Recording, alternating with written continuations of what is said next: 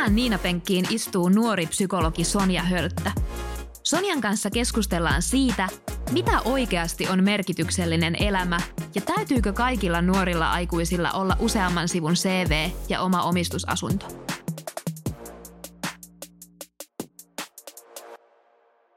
Tervetuloa mukaan Niina Penkkiin. Mun nimi on Niina Männistö ja mun kanssa tänään Niina Penkkiin istuu Sonja Hölttä. Sonja on psykologi ja me tullaan keskustelemaan tänään sellaisesta toiveaiheesta kuin merkityksellinen elämä. Ja Mä olen innoissani aiheesta, niin kuin ihan jokaisesta aiheesta, mutta erityisesti tästä aiheesta, koska mä oon aika varma, että jokainen meistä pohtii aika ajoin sitä, että mitä on merkityksellinen elämä. Ja uskallan väittää, että sä ja mä kumpikin ollaan joskus mietitty myös ja koettu sitä semmoista merkityksettömyyden tunnetta. Sonja on psykologi, joten hän on ammattilainen, osaa varmasti tuoda tähän vähän semmoista syvempää näkökulmaa. Mutta sen lisäksi mä oon innoissani siitä, että Sonja on itsekin aika nuori, joten niin Sonja myös kuuluu tähän kohderyhmään ja osaa ehkä tuoda niin sitäkin kautta sellaista syvyyttä tähän teemaan. Joten eiköhän mennä Niina Penkin äärelle ja pitemmittä puheitta Sonja, tervetuloa. Kiitos paljon, kiva olla mukana. Ihanaa, että oot. Miltä tuntuu istua Niina Penkkiin? No aika jännittävää, Joo. mutta myös aika mukava olo on tässä. Että on ihan hyvä istua on siinä. On ihan hyvä no, istua. hyvä kuulla, hyvä kuulla. No Niina Penkissä ollaan aiheen lisäksi aina kiinnostuneita myös vieraasta, joten me haluttaisiin niinku ensin tutustua suhun. Mm. Mä o, luulen, että ihan kaikki kuulijat ei sua tunne. Niin kävisikö sulle, että mä yritän esitellä sut ja katsotaan sitten, kuinka käy, että sä voit sitten korjailla, jos mä puhun ihan puuta heinää. Okei. Okay. Kerrottakoon, että mun tota, lähteet on lähinnä some ja mun oma musta tuntuu ja, ja sitten se, mitä on vähän tässä ehitty jutella. Sun ja mun historia on se, että me ollaan siis kerran oltu samassa paneelissa vieraina ja koronan takia tämä paneeli oli vielä etänä, mm. eli me ei olla hirveästi edes niin näin kasvokkain mm. nähty tätä ennen. Mutta sä teit muuhun vaikutuksen silloin, mm. ja mä ajattelin, että Sonja olisi niin loistava vieras tähän podcastiin.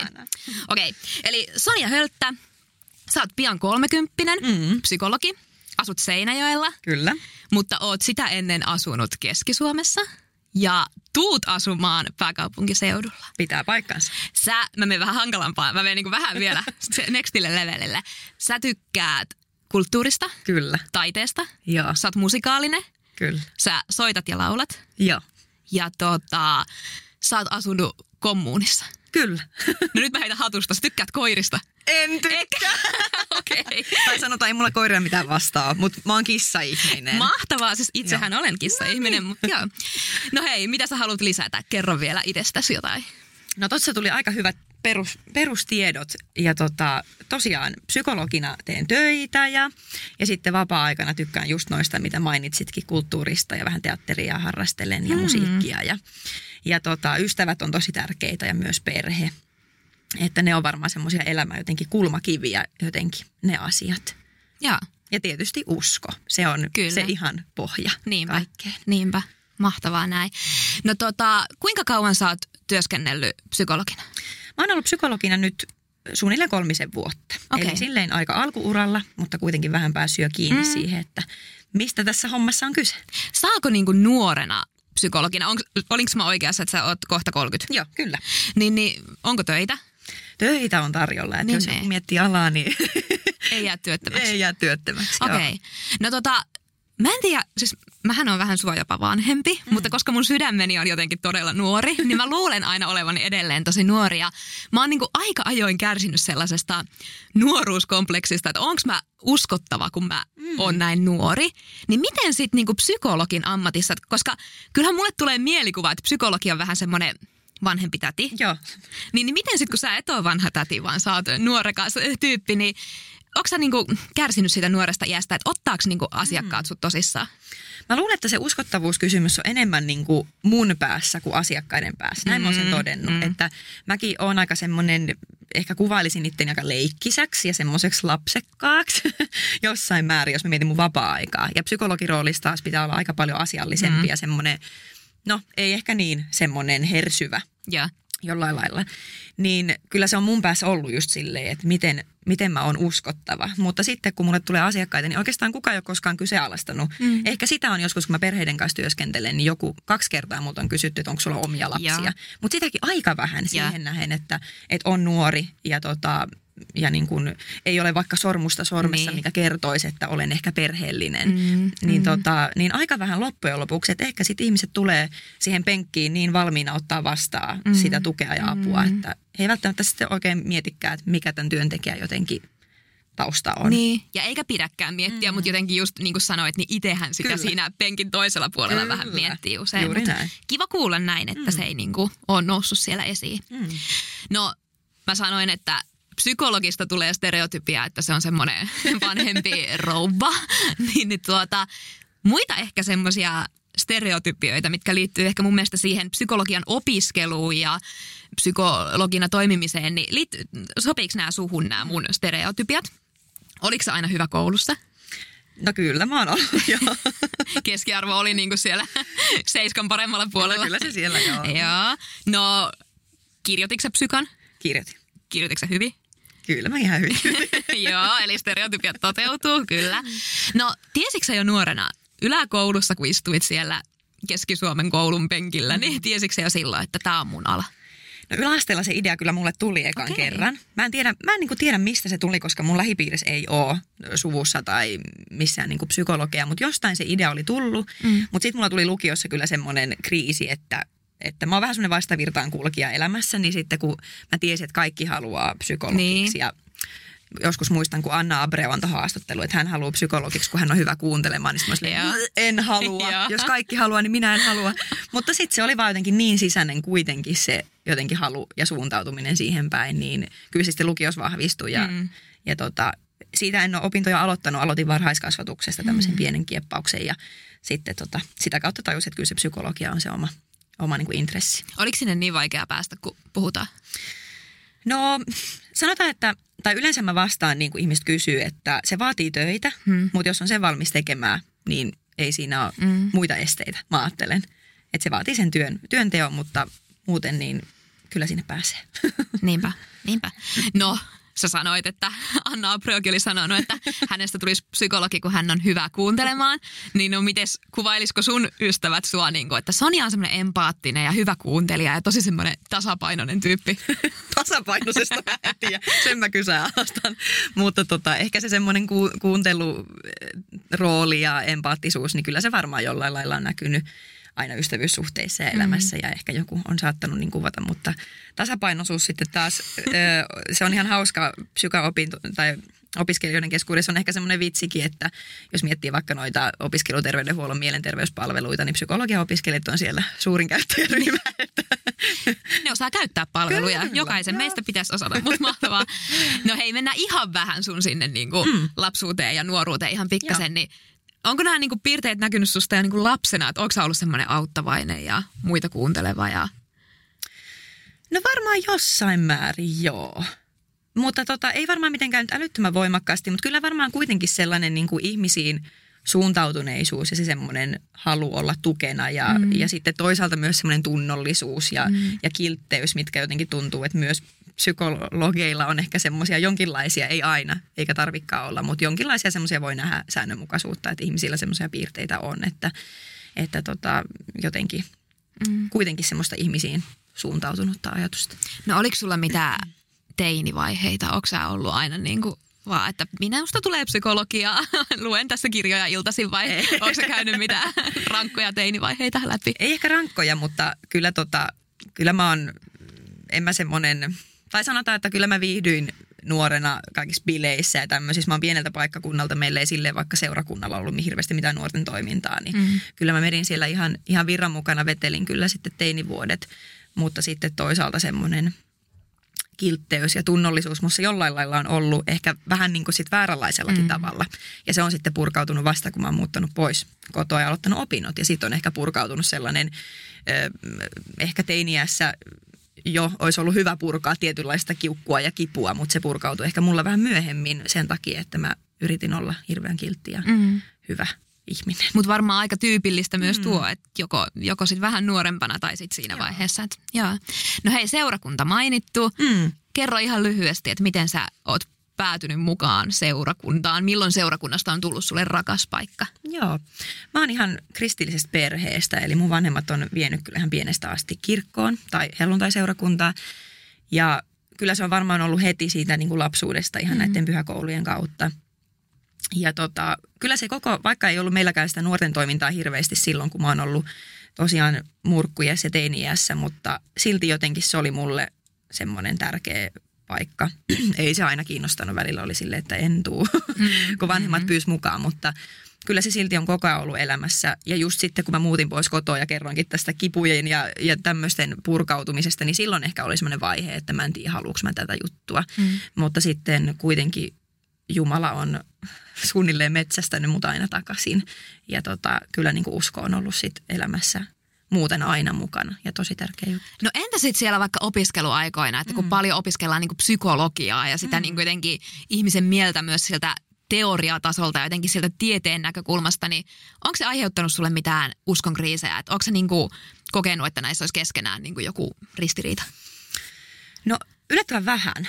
Psykologia on kuitenkin semmoinen vaikka se, mä koen, että se on ihan silleen tiedettä, mutta siinä on joku semmoinen pehmeys, että asioita katsotaan tosi eri näkökulmista. Että me voidaan katsoa tosi biologisesti tai me voidaan katsoa tosi niin kuin humanistisesti tai me voidaan katsoa yhteiskunnallisesti. Että sitten siinä on tavallaan semmoista tilaa pohdinnalle, kun taas, että jos opiskelisi fysiikkaa tai jotain tämmöistä, mä luulen, että siinä tulisi paljon enemmän semmoista jonkinlaista niin kuin vastakkaisuutta. Mutta ehkä ne omat, että uskon kriisiä ei ole ollut. Mm-hmm opintoihin liittyen mä koen, että tiede ja usko menee tosi käsi kädessä. Mä tieteen kautta mä näen sen maailman, mikä Jumala on luonut. Mm. Ja se on mm. musta ihanaa, kun paljastuu jotain, että vitsi Jumala on ajatellut sen noin ja mm. tonkin, tonkin se on luonut noin.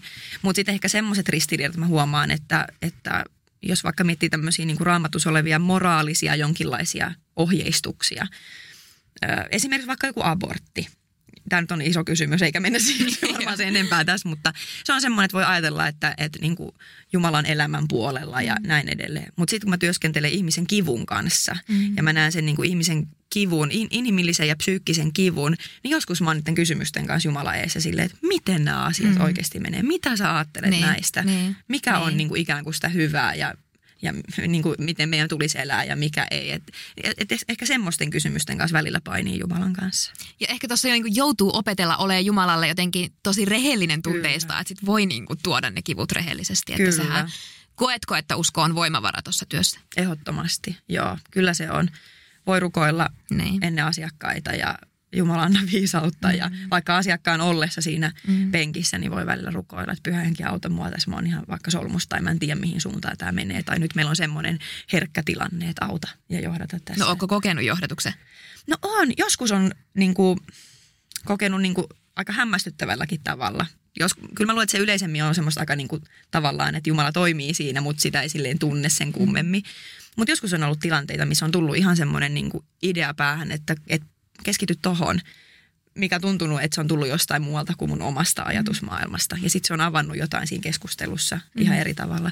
Ja sitten myös tietysti niitä, että ihmiset on alkanut puhua vaikka niiden suhteesta Jumalaa, vaikka mä en olisi millään lailla johdatellut sitä keskustelua, niin ne on ollut aika silleen Tosi hienoja tilanteita. Ja kyllähän noin niin kertoo Jumalan suuruudesta ja niin. todellisuudesta, että mahtavaa. Okei. Okay mennä merkitykselliseen elämään, koska nyt me vähän tunnetaan Sonja Hölttää ja ollaan ihastuneita suhun kaikki muutkin paitsi minä, niin voidaan, voidaan tota mennä itse teemaan. Ja tämä on aika mielenkiintoista. Mä keräsin näitä jaksotoiveita ja sieltä niinku tähän teemaan liittyviä asioita tuli tosi paljon. Et mä luulen, että niinku tällaista tähän teemaan liittyvää me pohditaan niinku äärettömän paljon, mutta sitten joku oli nimenomaan kirjoittanut, että Keskustelkaa podcastissa merkityksellisestä elämästä. Ja se kolahti muuhun itse, koska mä nuorisopastorina teen paljon töitä nuorten kanssa ja ja nuorena aikuisena itse kipuilen näiden asioiden kanssa, että jotenkin mä ajattelin, että tämä on tosi niin kuin ajankohtaista ja mä jotenkin niin kuin itse ajattelen, että tämä olisi meille aika tyypillistä suomalaisessa yhteiskunnassa, että me mietitään sitä elämän merkitystä ja tarkoitusta. Mutta mitä sä niin kuin työskautta ja mitä sä niin kuin itse ajattelet, että kokeeko nuoret tai nuoret aikuiset elävänsä merkityksellistä elämää?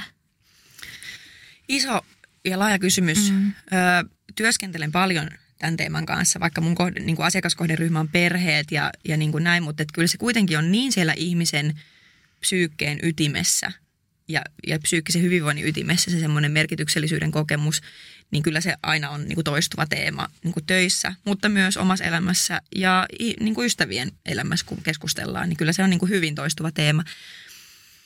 Ja se, että kokeeko nuoret merkityksellisyyttä, niin, niin tota, kyllä mä luulen, että sitä pohdintaa jokainen joutuu käymään. ja kyllä mä luulen, että siihen liittyvää kipua on paljon.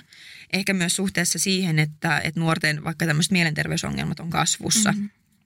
Niin kyllä mä luulen, että se liittyy siihenkin, koska jos on ahdistusta, masennusta, uupumusta, niin kyllä se herättää niin kuin voimakkaasti sitä merkityksettömyyden tunnetta myöskin. Mm-hmm. Että se ehkä liittyy siihen, mutta kyllä mä jotenkin näen myös semmoisen yhteiskunnallisen, tota, tämä nyt on ihan semmoista mun näkemystä, mutta myös semmoista painetta siihen, että Mm, on toisaalta hyvä, että meillä on paljon sitä keskustelua siitä, että tulee elää merkityksellistä elämää, mutta mä luulen, että myös monet kokee painetta siitä, että millaista sen elämän pitäisi olla niin. ja mitä se tarkoittaa se merkityksellisyys. Että se voi olla, että meillä on tietynlaiset, tulee sellaiset vaatimukset siitä, mitä elämän pitäisi olla ja miltä sen pitäisi tuntua ja se pitäisi olla koko ajan jotenkin tosi inspiroiva ja wow ja, mm. ja mulla pitäisi olla niin se mun juttu ja intohimo ja sitten jos mulla ei olekaan, niin mä olen epäonnistunut elämässä tai mä koen sitä häpeää tai tai jotenkin.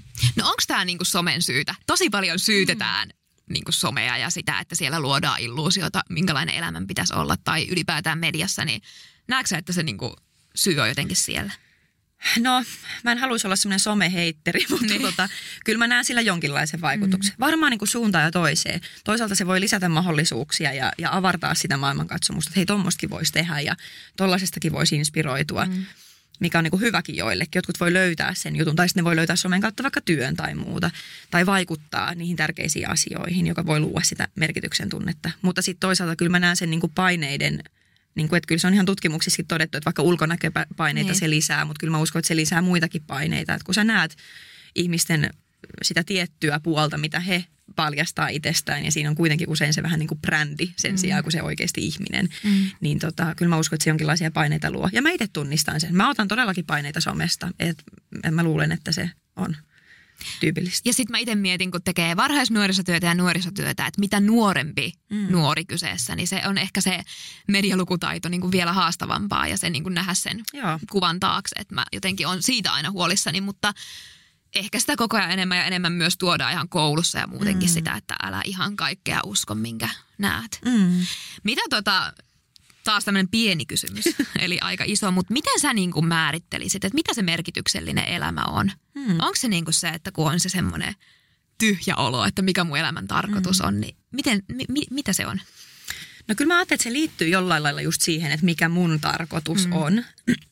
Siihen ei ole mitään yhtä tyhjentävää vastausta. Jos me etetään vain jotain yhtä tiettyä tarkoitusta meidän elämälle, niin mä uskon, että Jumalakin on silleen, että hei, että, että ei ole vaan yhtä. Mm. Toisaalta mä ajattelen, että Jumala antaa tosi hyvän pohjan meille raamatussa siinä, että, että rakasta Jumalaa, rakasta lähimmäistä, rakasta ittees. Mä ajattelen, että se on semmoinen mun mielestä mer- niin kuin kristittynä, mä ajattelen, että se on se mun mielestä merkityksellisyyden vähän niin kuin pohja. Mm. Että se asettaa ihanat raamit sille, että, että siinä on jo se niin kuin ydin. Mutta kyllä mä ajattelen, että kuitenkin meihin on Jumala luonut semmoisen sisäisen tarpeen myös semmoiseen muunlaiseen merkityksellisyyteen, kokea sitä, että, että mä saan tehdä jotain, mitä mä osaan, mistä mä nautin. Ja sitten siinä on tosi tärkeänä elementtinä myös se, että se kohtaa jollain lailla jonkun muun ihmisen tarpeet tai jonkun yhteisön tarpeet. Että se on ihan tutkimuksissakin todettu, että se merkityksellisyyden kokemus on hyvin sidoksissa niin kuin muihin ihmisiin. Niin. Että jos mä voin kokea sitä henkilökohtaista merkitystä vaikka – kun mä teen jotain itselleni tärkeitä. Jos mä vaikka soitan pianoa kotona, niin se on mulle henkilökohtaisesti tosi merkityksellistä, vaikka sitä kukaan muu ei kuule. Mutta yleensä se semmoinen syvempi merkityksellisyyden kokemus liittyy siihen, että me ollaan jollain lailla suhteissa ihmisiin niin. ja me jollain lailla annetaan muille ihmisille jotain. Mä että se on siellä tosi ytimessä, että kyllä se jotenkin se yhteisöllisyys ja, ja puhutaan altruismista, eli semmoinen ajattelu, että, että niin kuin muiden ihmisten etu mm. on jopa tärkeämpää joskus kuin mun oma etu. Niin se on aika niin kuin ytimessä siellä ajatuksessa. Toihan sopii myös siihen, että nyt kun tätä nauhoitetaan, niin tällä hetkellä Ukrainan kriisi ja mm. tilanne on aika niin kuin paha. Mm. Niin jotenkin, että ihmisiltä on löytynyt valtavasti taas sitä auttamisen halua ja ihmiset niin kuin eri keinoja yrittää löytää siihen, että se niin kuin tietenkin sopii siihen, että ehkä sieltäkin sitä merkitystä haetaan, että halutaan olla avuksi. Tämä on toisaalta Surullista kuultavaa siinä mielessä, että samaan aikaan yksinäisyys lisääntyy koko ajan nuortenkin keskuudessa, että Kyllä. ne varmaan vähän sitten korreloi toisiaan. Kyllä, jotenkin. juuri näin. Okei, tota, mulla on muutama väittämä sulle. Okei. Tehdäänkö niin, että näitä, on- näitä on kuusi? Mm. Ja tota, kommentoi lyhyesti. Käydään sitten vaikka vielä yhdessä läpi. Mutta nämä on tällaisia, mihin olen ehkä ihan oikeasti elämässä törmännyt. Mm. Ja mä puhun tässä nyt sattuneista syistä, koska minä olen noin 30-vuotias, niin mä nyt puhun tässä niin kuin 30-vuotiaasta, mutta jos sä oot 15 tai 20 tai 40, niin ei mitään, laita itse samaan kohtaan. Mutta mm. miten sä kommentoisit tällaisia väittämiä? 30-vuotiaan tulee olla edis, edennyt urallaan päämäärätietoisesti ja CVssä tulee näkyä urakehityksen askeleet. False. Väärin. No, vähän avaa. Vähän avaan. Öm, ihmisten elämä on yksilöllistä ja niin kuin jokaisen elämä tulee näyttää itseltään. Ja, ja tota, yhteiskunnan jonkinlaiset raamit on ihan hyviä, mutta tietynlaiset paineet siitä ja ideaalit siitä, miltä pitäisi olla tietyssä ikävaiheessa, niin ei millään lailla jotenkin ole inhimillisiä. No sit mä ehkä arvaan, mitä sä vastaat seuraavaankin, mutta mä nyt vielä kysyn, koska olen kuullut tällaisenkin väittämän. 30-vuotiaalla tulee olla ainakin yksi sijoitusasunto ja oma omistusasunto. Omaa tulevaisuuden taloutta tulee systemaattisesti kasvattaa sijoittamalla ja omaisuudella. False. Kyllä mä ajattelen, että siis ilman muuta taloudellinen viisaus, sitä kannattaa kerryttää ja sitä kannattaa niin kuin miettiä, miten mä elän taloudellisesti tavallaan kestävää elämää. Se on ihan niin kuin Mm. hyvä asia, mutta tota, äm, tunnistan ton paineen. Mm. Asun- asunut vuokralla koko elämäni. Mm. Sitten kun on omilleen muuttanut ja kaikki ostaa omistusasuntoja ja jäiksi, onko mä jotenkin jäljessä, Mm. kun mä en. Mutta enää mä oon. Mä elän mun omaa näköistä elämää ja mä, oon, mä koen siinä merkityksellisyyttä, joten eihän se sitten voikaan olla niin. Hyvä. No entäs kokonaisvaltainen hyvinvointi on merkityksellisen elämän avain. Kurinalaisuus, säännöllinen rytmi, liikunta, ruokavalio ja uni ovat avainasemassa merkitykselliseen elämään. Suorittaminen vain usein on valitettava sivuvaikutus tälle. Ai että. Ähm, no false siihenkin, että ei ihan pidä paikkaansa. Kyllä mä, mä itse niin liputan kyllä semmoisten perus niin kuin, ää, tämmöisten, just näiden, että sä pidät sun niin kuin syömisestä huolta, liikkumisesta huolta, nukkumisesta huolta, ihmissuhteista huolta. Ne peruspilarit, kyllä mä ajattelen, että niillä on tosi iso merkitys meidän mielenterveydelle mm. ja myös merkityksellisyyden kokemiselle. Ehdottomasti niistä kannattaa pitää huolta, mutta myös se itsemyötätunto, rentous ja huumori elämässä on tosi tärkeitä. Että hei, aina ei voi niin kuin, aina ei voi pitää taloa siistinä, aina mm. ei voi syödä terveellisesti ja välillä Ihanaa. pitää herkutella. Just näin. Kyllä. Vielä muutama. Mm. Ihmissuhteisiin tulee panostaa. Ne tulisi priorisoida arjessa korkealle ja elämästä tulisi löytää aikaa ylläpitää ihmissuhteita, vaikka aika kortilla usein onkin. No tossakin on ehkä kyllä ja ei. Kyllä mä ajattelen, että ihmissuhteet on meille tosi tärkeä ihmisille ja just mielenterveydelle tosi tärkeä juttu. Mutta se, että millainen tarve jokaisella on ihmissuhteille, niin se vaihtelee. Toiset tarvii tosi paljon seuraa ja ystävyyssuhteita ja muuta. Toiset ehkä, niille riittää se, että ne välillä soittelee jonkun mm. ystävän kanssa, joka asuu vähän kauempana. Ja he kokee siitä sitä, että mä, tämä niin tyydyttää sen mun tarpeen. Että siinäkin ehkä tosi tärkeää tunnistaa ne, mikä on mulle se jotenkin hyvä tapa ja sopiva tapa, mutta ilman muuta ihmissuhteet on tärkeitä. Kaksi vielä. Et voi tietää, mitä merkityksellinen elämä on, ennen kuin sinulla on omia lapsia. No siinäkin sanoisin, että varmaan kyllä ja ei. Öm, kyllä mä uskon, että lapset tuo semmoista ihan uudenlaista merkityksellisyyttä elämään, koska se on periaatteessa täysin sitä semmoista altruistista toimintaa, missä mä ajattelen toisen etua enemmän kuin omaani. Joten siinä on varmaan ihan uudenlainen merkitys. Mutta mä ajattelen tietysti itsekin, kun ei ole lapsia, niin todellakin voi elää merkityksellistä elämää myös ilman niin kuin perheellisäystä. En tiedä huomaatko, mutta mun tekisi mieli kaikkeen kommentoida, niin onneksi enää yksi. Sitten mä saan kommentoida. Viimeinen väittämä. Usko riittää. Jos merkityksellisyyden tunne on kadoksissa, etsi sitä ristin luolta. No kyllä ja ei. Se olisi ihan hyvä poliitikkokin, ei niinku. Aina diplomaattinen. Joo.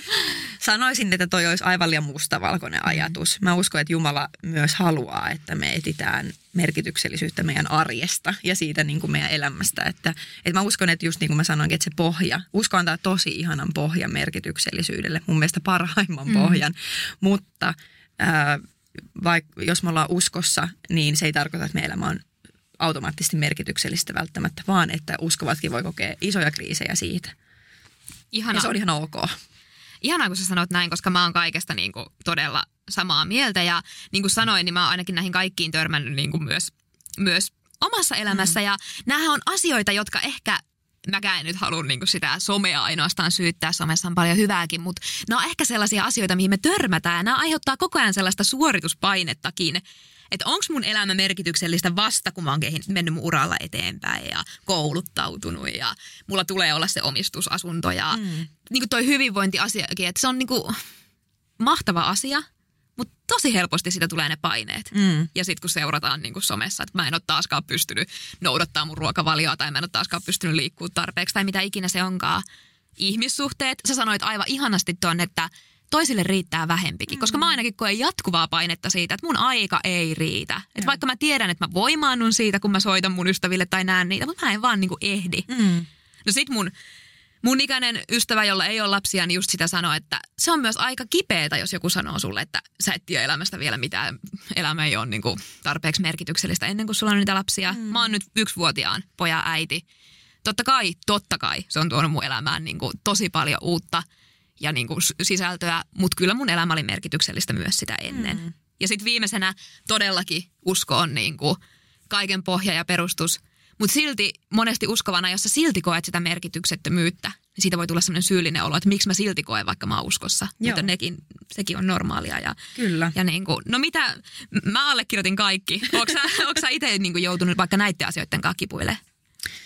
No ei ehkä semmoista voimakasta kipua ei ole ollut näihin väittämiin liittyen, mutta totta kai niitä on miettinyt ehdottomasti. Ja varsinkin kun se 30 tässä lähenee ja katsoo ihmisten elämää ympärillä ja somea ja muuta, niin kyllähän nämä koko ajan tulee vastaan. Ja sitten tietysti kun ystävissäkin on niitä, jotka vaikka kipuilee tosi paljon tiettyjen mm-hmm. kysymysten äärellä, niitä kun pohditaan, niin kyllä se on semmoinen asia, mitä, mitä niin kuin tulee mietittyä.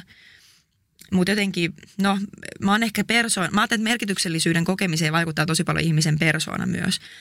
että toiset on vaikka – tarvii vaikka voimakkaan tunteen merkityksellisyydestä. Toisille riittää semmoinen ikään kuin fakta itselle, että nyt mä teen tätä, mikä on merkityksellistä, vaikka ei se tuntuisi miltään. Ja toisille, kun mä oon tästä aiheesta keskustellut ihmisten kanssa, niin toiset on semmoisia, että no, että mä oon ihan perustyytyväinen elämään, en mä hirveästi mieti edes sitä merkityksellisyyttä, koska kaikki on ihan niin kuin mm. hyvin. Mm. Ja toisille mä ehkä itse lukeudun siihen ryhmään, jolla on tosi tärkeää tietää, miksi ne tekee asioita. Niin, niin kuin, että, niin. että sitten taas itselle ehkä se on tosi semmoinen sisäsyntyinen tarve, että mun pitää selvittää mm. ihan kaikissa asioissa, että mit, miksi mä teen niitä, mm. niin ehkä sitten itse jotenkin on aina jotenkin ajautunut myös etsimään sitä merkitystä, niin, ja onnekseni sitten on löytänyt sitä myös. No mitkä sulle tuo, no usko nyt tietysti, se on nyt moneen mm. kertaan tuotu, mutta mitkä muut asiat sulle tuo niin kuin sitä merkityksellisyyden tunnetta? No kyllä tota, kyllä mä sanoisin, että ehkä ne, se kovin kaksikko siellä on ne ihmissuhteet. Mm. Se on mulle kyllä tosi tärkeä juttu että mä saan panostaa ystävyyssuhteisiin ja mä tuun itse nähdyksi ja kuulluksi ystävyyssuhteissa ja se on semmoista vastavuorosta jotenkin mm-hmm. toisen tukemista. Tosi tärkeä juttu, se, aut, se tuo mulle tosi paljon merkityksellisyyttä. Sitten myös, no to, kyllä mulle työ on semmoinen niin kuin yksi tärkeä, että mä niin kuin koen löytän, löytäneeni jollain lailla tällä hetkellä se mun paikka, niin missä mm-hmm. mä niin kuin toteutan mun, mun kutsua, minkä mä koen tällä hetkellä mun kutsuksi, on niin kuin – ihmissuhteiden eheyttäminen ja ennalle asettaminen, niin mä koen siinä merkityksellisyyttä. En aina, en aina onnellisuutta tai en aina iloa tai mm, en aina niin pelkkää hyvää fiilistä ja intohimoa, mutta vaikka niinä huonoinakin päivinä mulla on semmoinen olo, että tämä on tärkeää, mitä mä teen. Niin, totta. Toikin on hyvä pointti, että ehkä se merkityksellisyys ei ole tunne. Joo. Että, joo. Ja just, että se on eri kuin onnellisuus. Niin.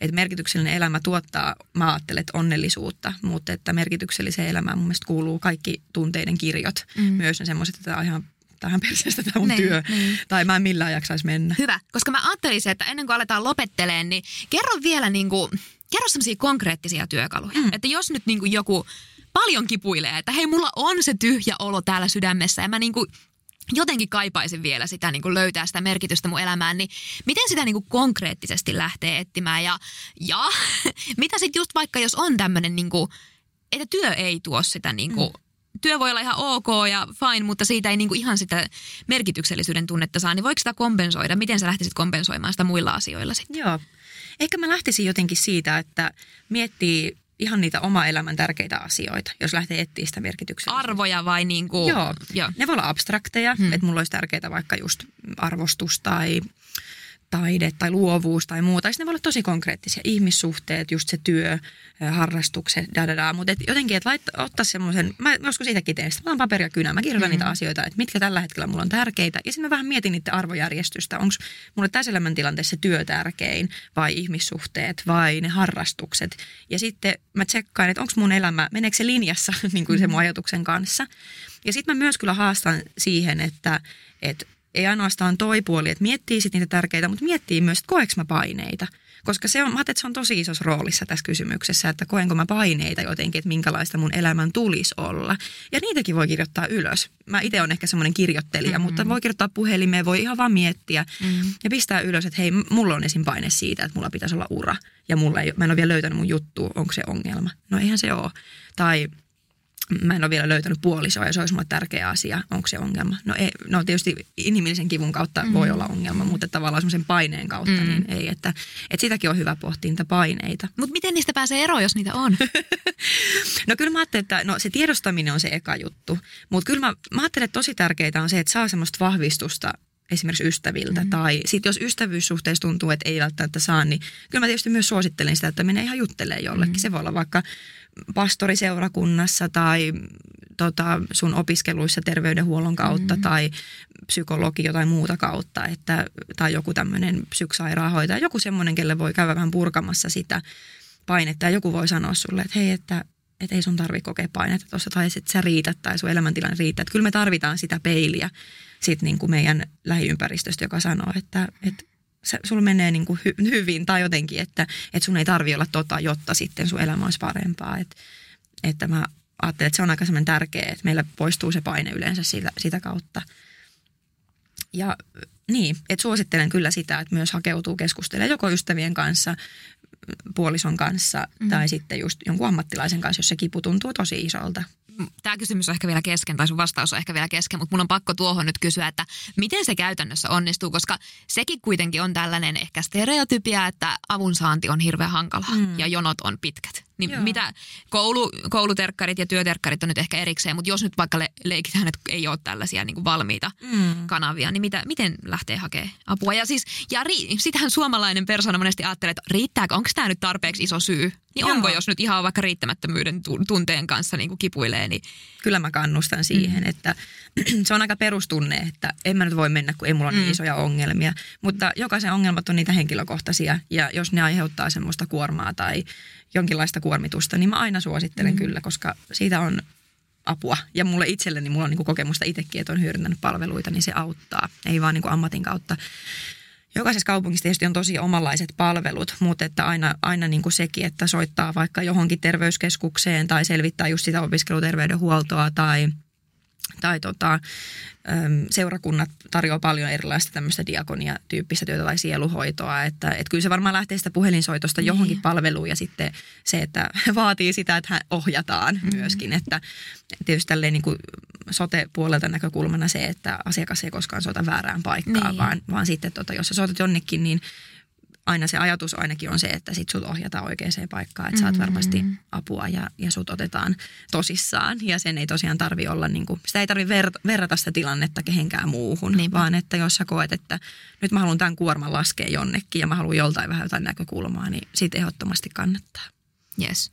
No hei, se kysymys vielä oli vähän kesken. Että no mitä sitten, jos vaikka sen työn kanssa niin kuin ajattelee, että tämä mun työ ei tuota tätä merkityksellisyyden tunnetta, niin ajatteleeko vaikka joku harrastus? Voi olla siihen vastaus. Todellakin, joo meillä on ehkä yhteiskunta luo sitä painetta, että se työ pitäisi olla se intohimo, mutta mä ajattelin, että, ja jotenkin se merkityksellisyyden pohja, mutta mä ajattelin, että se voi olla mikä vaan.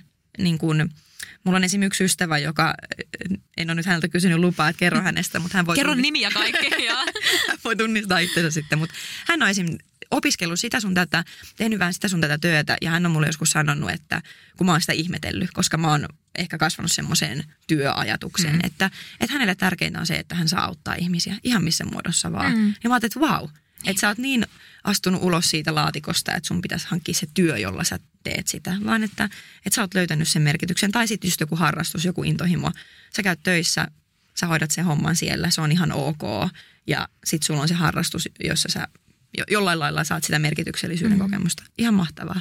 Ja kyllä mä haluan nuorisopastorina jotenkin tuoda sitä näkökulmaa, että tuu sinne seurakuntaan, jos niinku kipuilet tällaisten asioiden kanssa, koska siellä on se yhteisö, sut otetaan vastaan, sä löydät niitä ihmisiä sun ympärille ja sitten myös monesti pääset toteuttamaan itseäsi. Varsinkin nuorten kohdalla, niin musta on niinku ihana nähdä, että siellä voi vähän harjoitella, että mikä voisi olla mun juttuja. Ihan mielettömän palvella. tärkeä. Mä ajattelin, että se on niinku itsellekin ollut tosi iso mm. siinä, että löytää merkityksellisyyttä. Aivan älyttömän hyvä pointti. Yeah. Sonja, mulla on pieni yllätys tähän oh. loppuun. Mulla on, mä on se, sä olit opiskellut vuoden varhaiskasvatusta, mä oon vähän enemmän. Ja. Niin mulla on aina tällaisia vähän niin kuin leikkejä. Ai että. niin, mulla on täällä kaksi kulhoa. Joo. Täällä pöydän alla mä vähäksi aikaa poistun. Onko siellä karkkia? no ei tietenkään, koska varhaiskasvattajat ei anna karkkia, Totta. vaan kaikkea terveellistä. Mulla on leikki, totuus ja tehtävä. No niin. Ja täällä on Sonja sulle meidän aiheeseen liittyen totuus ja tehtävä. Ja sä saat nyt valita, kumman sä otat, totuuden vai tehtävän ja sitten luet sieltä sun totuuden tai tehtävän, kumman, kumman valitset. Mä otan totuuden. Okei, sieltä totuus kulhosta. Täällä on joku lappunen, mä avaan tämän. Kyllä. Täällä lukee. Ootko tällä hetkellä vapaa merkityksettömyyden tunteesta? Jos et, mitkä asiat sulle aiheuttaa sitä? No niin, anna tulla totuus. Tosi hyvä. Totuus on se, että tällä hetkellä mä koen kyllä aika vahvaa merkityksellisyyden kokemusta. Okay. Ei se aina ollut näin. Mä oon tosi kiitollinen siitä, että mä oon semmoisessa paikassa mun elämässä, missä jotenkin ne mun asiat eh, arjessa, työharrastukset, ihmissuhteet on niin kuin jotenkin tosi kivassa balanssissa ja se ei ole itsestäänselvyys todellakaan. Mutta nyt mä nautin siitä, että mulla on niin kuin tosi semmoinen olo, että mä oon niin kuin oikealla paikalla jotenkin elämässä moneskin suhteessa – Öm, ja sanon sen ihan reilusti kyllä, että on siitä tosi Mahtavaa. kiitollinen. Joo. Ja kyllähän se myös luo meille vähän kateutta, mutta siis se luo meille myös sen, niin kuin, että tuohon voi päästä. Että sitten kun ne asiat on balanssissa, niin Joo. se on niin kuin mahdollista. Kyllä. Hei, tämä on ollut äärettömän mielenkiintoista ja tätä voisi jatkaa vielä tosi tosi pitkään. Mutta kerro ihan vaan loppuun, että jos tuolla kuulijoissa nyt on A, joku, joka miettii, että mäkin haluaisin lähteä lukemaan sitä psykologiaa, mutta en mä ehkä kuin viisi miljoonaa muutakin hakee ja ei sinne voi ikinä päästä sisään. Niin kerro hänelle terkut ja B, jos siellä nyt on nuoria nuoria aikuisia, vanhoja mummuja tai pappoja, jotka kuuntelee ja ajattelee, että kyllä nämä asiat on mulle, että mä en ole vielä tuossa tilassa, minkä sä just kerroit, että sä koet sitä merkityksellisyyttä, niin heitä vielä jotkut tsemppiterkut heille. Joo tsemppiterkut eka niille, jotka miettii psykaa, niin ehdottomasti suosittelen. Tämä on tosi kiinnostava ala. Se on todellakin mahdollista päästä. Vaatii sitä työn tekemistä, mutta, mutta ehdottomasti mahdollista ja tosi tärkeä ja valitettavasti semmoinen niin työnsarka, mikä ei lopu. Mm. Paras olisi, kun työt loppuisi. Se kertoisi hyvinvoinnista, mutta, mutta työtä riittää, mutta todellakin kannattaa hakea ja, ja tota, vähän kuin tsemppaa ja hankkiutuu johonkin vertaisryhmään, mistä saa tukea tai valmennuskursseille tai muuta, niin sinne vaan. Ja aloittaa vaikka sitten jostain muusta alasta ja tekee vähän sivuopintoja ja sitä kautta sitten vähän innostuu. Niin. Varhaiskasvatus on tosi hyvä. On, koska mäkin olen siitä aloittanut. Sinne voi myös jäädä, joo. Joillekin voi käydä niin. Tsemppiterveiset niille, jotka pohtii tätä aihetta, niin mä jotenkin mun ensimmäisenä tulee mieleen jotenkin se, että, että sä riität. Mm. Että riittämättömyyden tunne on usein se, mikä aiheuttaa myös, tai on siellä myös, voi olla juuressa siihen merkityksettömyyteen, mutta se, että, että sä oot arvokas, vaikka sä, vaikka sä tekis mitään, niin sulla on arvo.